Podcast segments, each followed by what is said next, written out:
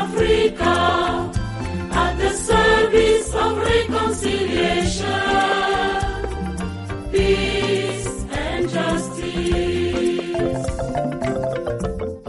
This is the Africa service of Vatican Radio. Welcome to our half hour daily program for Africa. In today's program, you can hear our feature Health and Healing. First, however, our bulletin of church news, followed by African News Panorama. I am Festus Tarawali. Pope Francis continued his catechesis series on virtues and vices during the general audience on Wednesday in the Paul VI Hall, focusing his reflection this week on spiritual sadness. The Pope said when overwhelmed by sadness, or what he also referred to as the ugly vice of sorrow, we should take comfort in Jesus' resurrection. Jesus can comfort our despair and sense of loss if we respond with faith in God's goodness, the Pope said. Deborah Castellano-Lubov reports. La tristezza. At times of sadness, draw comfort from thinking of Jesus' resurrection. Pope Francis offered this reminder during his Wednesday general audience held in the Vatican's Paul VI Hall. Continuing his catechesis series on virtues and vices, the Pope focused this week on the sin of excessive sadness, recalling sorrow can manifest in one of two ways. St. Paul, he recalled, wrote to the Corinthians, Godly grief produces a repentance that leads us to salvation, but worldly grief produces death. The dynamic of sadness, the Pope explained, is linked to the experience of loss, which he recognized is often accompanied by discouragement, depression, and anguish. L'esperienza della perdita. We all go through ordeals that generate sorrow in us, the Pope acknowledged, pointing out that after our internal turmoil, some of us are unable to get beyond sadness, whereas others are able to be regenerated in hope. Pope Francis exhorted those who may be lulled into excessive sadness to be comforted through their faith and Jesus' closeness. While recognizing sadness is natural, he warned against when it degenerates into something devious and dangerous. Dobbiamo stare attenti. However, the Holy Father reassured it can be combated easily, keeping in mind the thought of the resurrection of Christ. However full life may be of contradictions, defeated desires, unrealized dreams, and lost friendships, the Pope acknowledged, thanks to Jesus' resurrection, we can believe that all will be saved. Jesus rose again not only for himself, the Pope marveled, but also for us to redeem all the happiness that has remained unfulfilled in our lives. Faith, he said, casts out fear, and the resurrection of Christ, he rejoiced, removes sadness like the stone from the tomb. Pope Francis concluded by praying that the Spirit of the risen Jesus help us defeat sorrow with holiness. Pensare che Gesù ci porta la gioia della resurrezione. I'm Deborah Castellano Lubov. In remarks at the general audience on Wednesday, the Pope launched a special appeal for global attention to the suffering of Rohingya refugees from Myanmar. He also appealed for prayers for peace amid ongoing wars in Ukraine, the Holy Land, and elsewhere. Before the general audience, the Pope spoke by phone with Cardinal Pier Battista Pizzaballa, the Latin Patriarch of Jerusalem, thanking him for the closeness he has shown to the people of Gaza since the beginning of the war between Hamas and Israel. Christopher Wells reports. Pope Francis called Cardinal Pier Battista Pizzaballa on Wednesday morning, thanking the Latin Patriarch of Jerusalem for the closeness he has shown to the people since the beginning of the war between Hamas and Israel, and expressing his constant care for the Catholic parish in Gaza. Pope Francis has been in contact with the pastor of the parish, Father Gabriele Romanelli, and with the associate pastor, Father Yusuf Assad, almost daily to inquire about the situation there. The Holy Family Parish, served by priests of the Institute of the Incarnate Word, is the only Catholic parish in the Gaza Strip. As is the case throughout Gaza, the parish faces a shortage of food, water, and medicine, with the people of the community struggling with lack of heating and harsh winter temperatures. Nonetheless, the parish complex, which includes a school, has continued to welcome hundreds of people who have lost everything in the war. In his call on Wednesday morning, Pope Francis focused mainly on the situation in the parish. Later, at the weekly general audience, the Pope called on the faithful to not forget wars raging around the world, noting in particular not only those who are suffering from ongoing conflicts in the Holy Land, but also tormented Ukraine and the Rohingya people in Myanmar, as well as the many, many wars going on everywhere. Preghiamo per la pace. La guerra sempre è una sconfitta, sempre. Preghiamo per la pace. Ci vuole la pace. Let us pray for peace, the Pope said, adding once again, war is a defeat, always. We pray for peace. We need peace. I'm Christopher Wells. In Senegal, members of the National Laity Council, or CNL, have expressed their total disagreement with a decision to postpone the country's general elections. The polls were previously scheduled to take place on the 25th of February, but President Macky Sall on Saturday announced a delay in holding the elections, citing irregularities in the candidates' list, among other issues. On Monday, lawmakers approved a bill postponing the elections to the 15th of December in the absence of opposition members of the National Assembly. In a statement released the following day, Tuesday, the 6th of February, the members of the National Laity Council of Senegal said they totally disagree with the decision to push back the elections, the consequence of which they said could lead Senegal to an uncertain future. This unprecedented decision, which runs contrary to Senegal's long-standing democratic tradition, entails real risks of instability and is a matter of grave concern for our organization, they further noted. The CNL members called on President Macky Sall and all political players to scrupulously respect the Republican calendar, including holding the elections at the stipulated time. Furthermore, they urged stakeholders in the electoral process, including the leadership of political parties, to work for the peace and stability of Senegal by finding as soon as possible the solutions needed to organize a transparent, inclusive, peaceful and democratic election. And now to Sudan, where, in response to the ongoing conflict, the UN has appealed for 4.1 billion US dollars to address the urgent humanitarian needs of those in Sudan and people who have been forced to flee their homes. The appeal was jointly made by the UN Office for the Coordination of Humanitarian Affairs OCHA and the UN Refugee Agency UNHCR.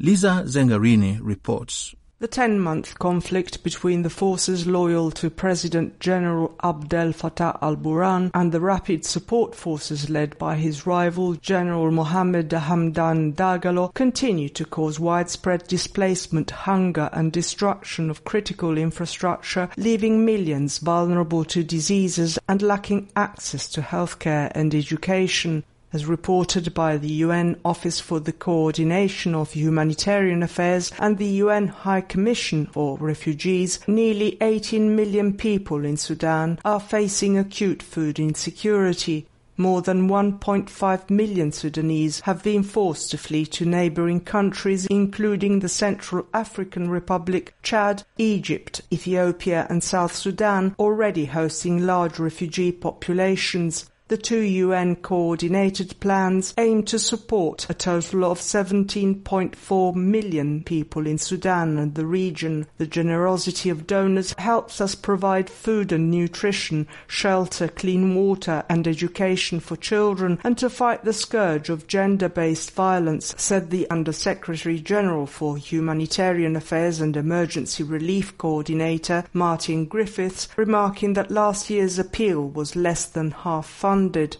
despite challenges in 2023 with the support of international donors humanitarian organizations managed to reach 7 million people in Sudan and supported host governments in providing the displaced with critical life-saving support and protection. In 2024 the refugee response plan aims to continue the life-saving interventions and additionally support resilience building interventions for up to 2.7 million people I am Lisa Zengarini. You are tuned to the Africa service of Vatican Radio.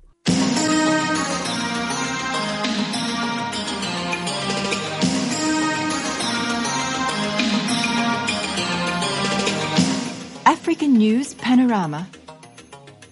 The International Court of Justice announced on Tuesday in The Hague, the Netherlands, that it had elected one of its judges, a Ugandan national Julius Sebutinde, as vice president of the court.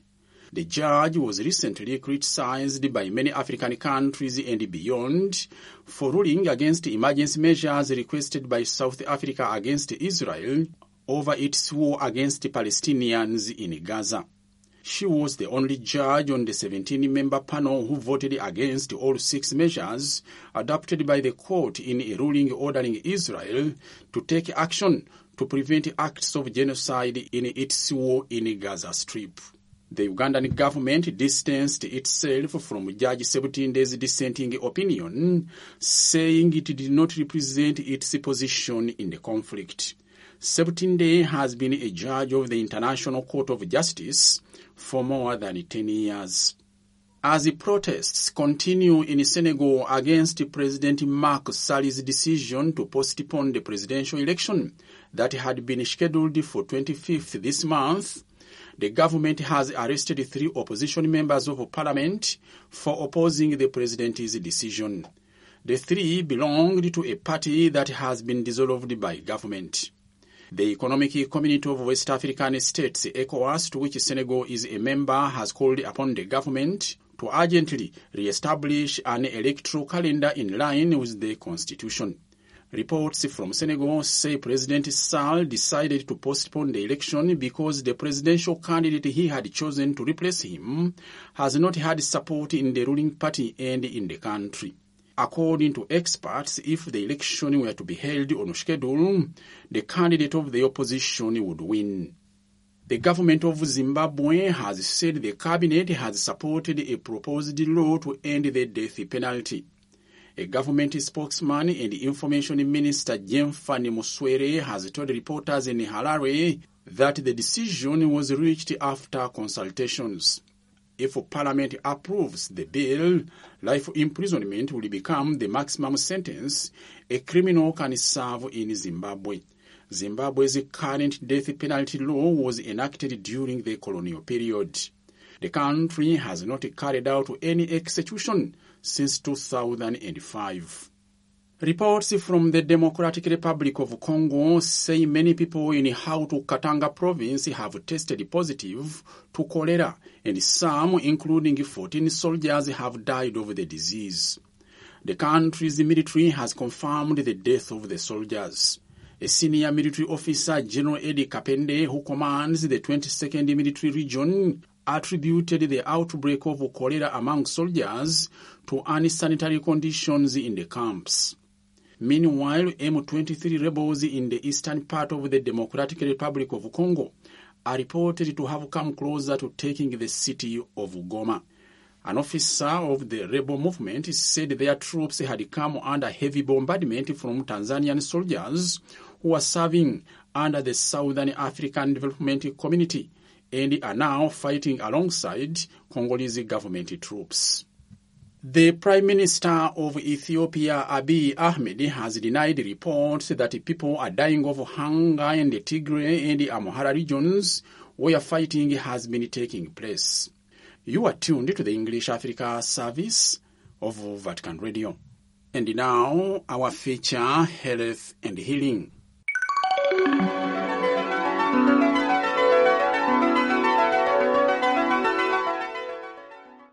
The international community marked World Cancer Day on Sunday, February 4th with the theme Close the Care Gap. The purpose of the day was to raise awareness about cancer, promote early detection, prevention, and treatment, to show support for those affected by cancer, and to advocate for improved access to healthcare services for cancer patients. There are many types of cancer. Examples include anal cancer, cancer of the bladder, breast cancer, leukemia, lung cancer, brain cancer, cervical cancer, cancer of the liver, cancer of the gallbladder, bone cancer, kidney cancer, prostate cancer, cancer of the appendix, skin cancer, and so on. Cancer develops when abnormal cells grow and multiply in an uncontrolled manner and invade normal tissues and organs and eventually spread throughout the body. Reports from many countries around the world show that the number of cancer cases and deaths is increasing every year, and that many of the cancer patients, especially in developing countries, do not have access to treatment either because it is very expensive or because it is not available in their countries. Dr. Tedros Ghebreyesus is the Director General of the World Health Organization, which coordinates international response to cancer for member states. Of the 12 million people diagnosed with cancer in low and middle income countries, only half have access to radiotherapy. Access relies on governments investing in cancer. Today, only 39% of countries finance priority cancer services in their health benefit package. This undermines universal health coverage and the sustainability of cancer care. Cancer does not need to be a death sentence or a cause of impoverishment. Let's work together with policymakers and other partners to keep cancer high on the healthcare agenda. Successful cancer treatment requires early detection of the condition. The detection requires a wide range of specialized tools and expertise. The tools include, among others, various techniques of viewing the inside of the body to help figure out the illness, or what is known as diagnostic imaging.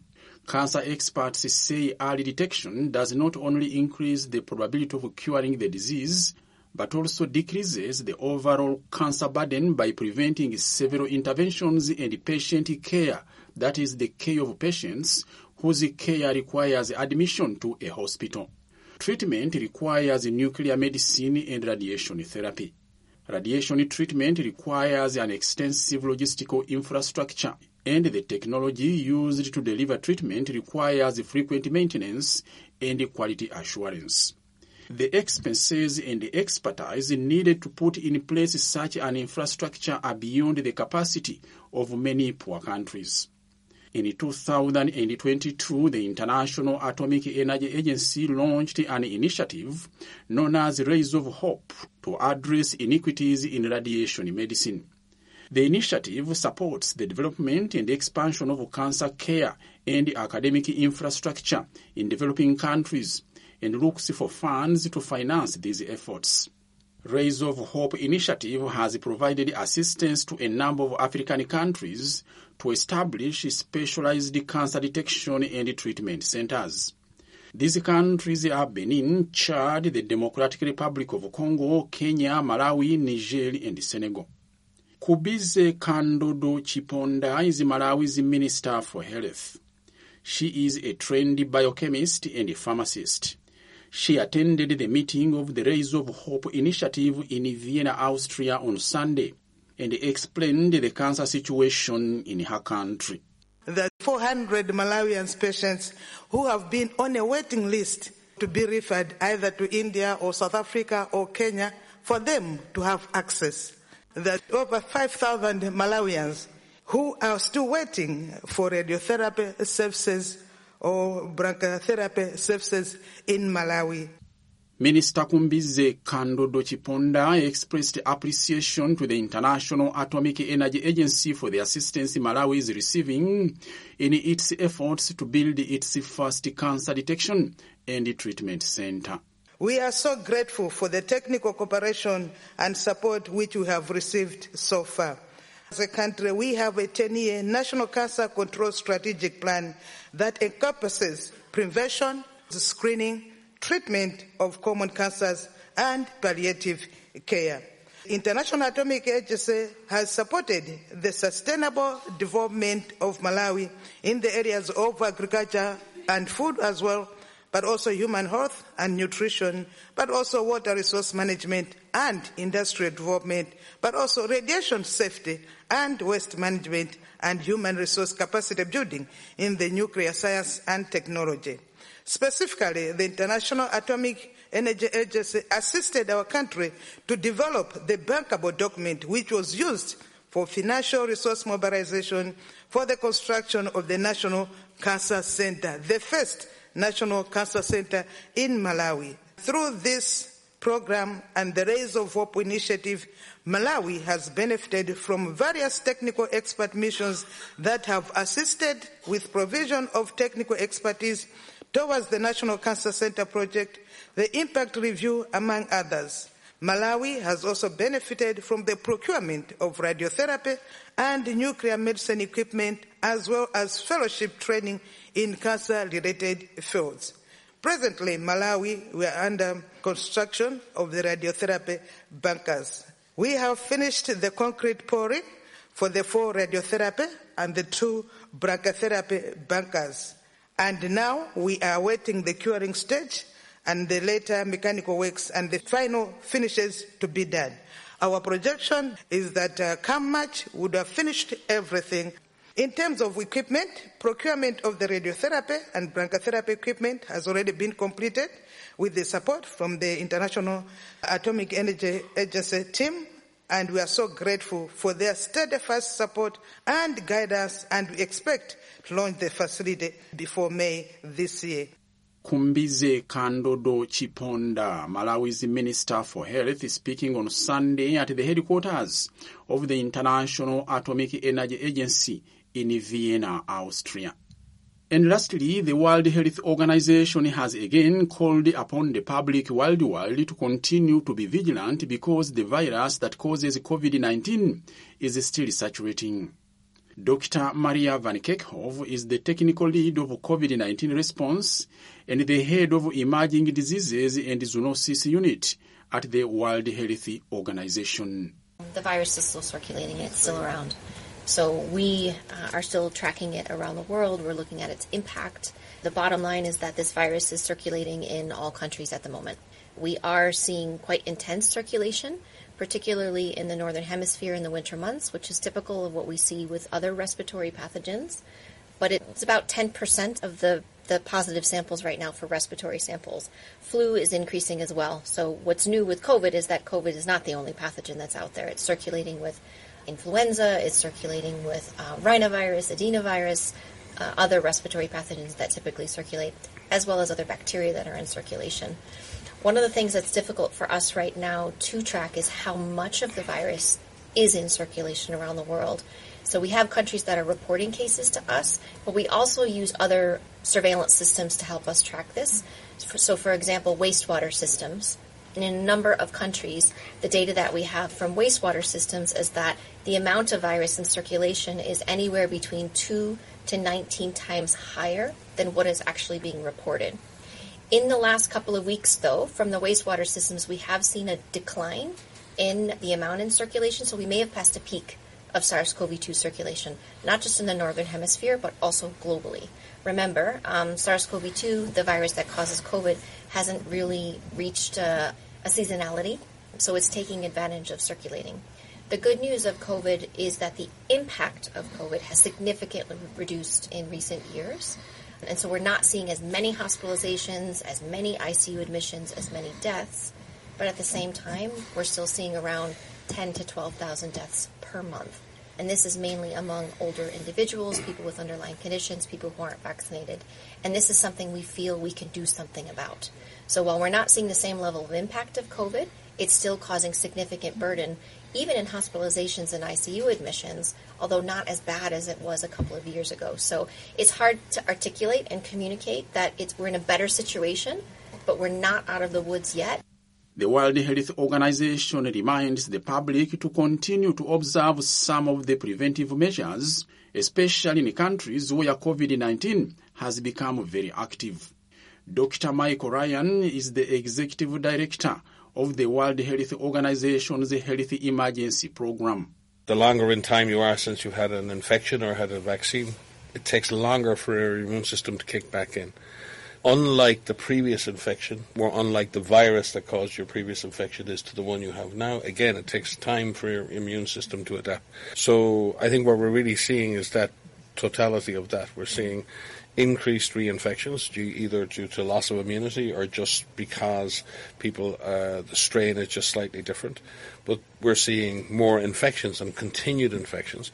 But what we're really seeing is that the protection offered by vaccines against severe disease and death is remaining, and this is key. because what it means is you may get reinfected. But if you are vaccinated, particularly if, if you've got a full course of vaccines and you're an older person or someone with an underlying condition, the chances of you dying from that COVID infection are way lower if you've been vaccinated. And I think that's the message here. Learning, we've, we've said since the beginning, Maria, learning to live with this virus. We've said the virus will never go away. That uh, was not a prediction that we wanted to make, but it was just the reality of how we live in this ecosystem. Learning to live with the virus means ensuring that we're protected from it and that those most at risk continue to be protected. During the pandemic, we had everyone reporting everything, all hands on deck, and that was important. I think we've overshot the runway and we've gone to the other side now, which is kind of underinvesting in our ability to track the virus. Hopefully, with these new techniques, survey-based methodologies, environmental and sort of wastewater sampling, sentinel surveillance, this mightn't mean much to people out there, but these are really simple techniques for doing population-based surveillance, and they allow us to track the virus, but not only track the virus, track its impact on our population, track its evolution, and the evolution of the clinical disease that it causes. So, uh, if we can continue to do that and continue to uh, make sure that um, older persons in our communities, people with underlying conditions, continue to be vaccinated and boosted as needed, then I think we will continue to succeed. Dr. Michael Ryan, the Executive Director of the World Health Organization's Health Emergencies Program. Earlier, we heard Dr. Maria Van Kerkhove, the technical lead of COVID-19 response and the head of Emerging Diseases and Zoonosis Unit at the World Health Organization. And that was Health and Healing for this week. This has been Johnny Baptist Tumusiime. You are tuned to the Africa service of Vatican Radio. In our next program at the same time tomorrow, you can hear our feature Culture and Society and our bulletin for young people. I am Festus Tarawali and do join us then. Praised be Jesus Christ. Laudetur Jesus Christus.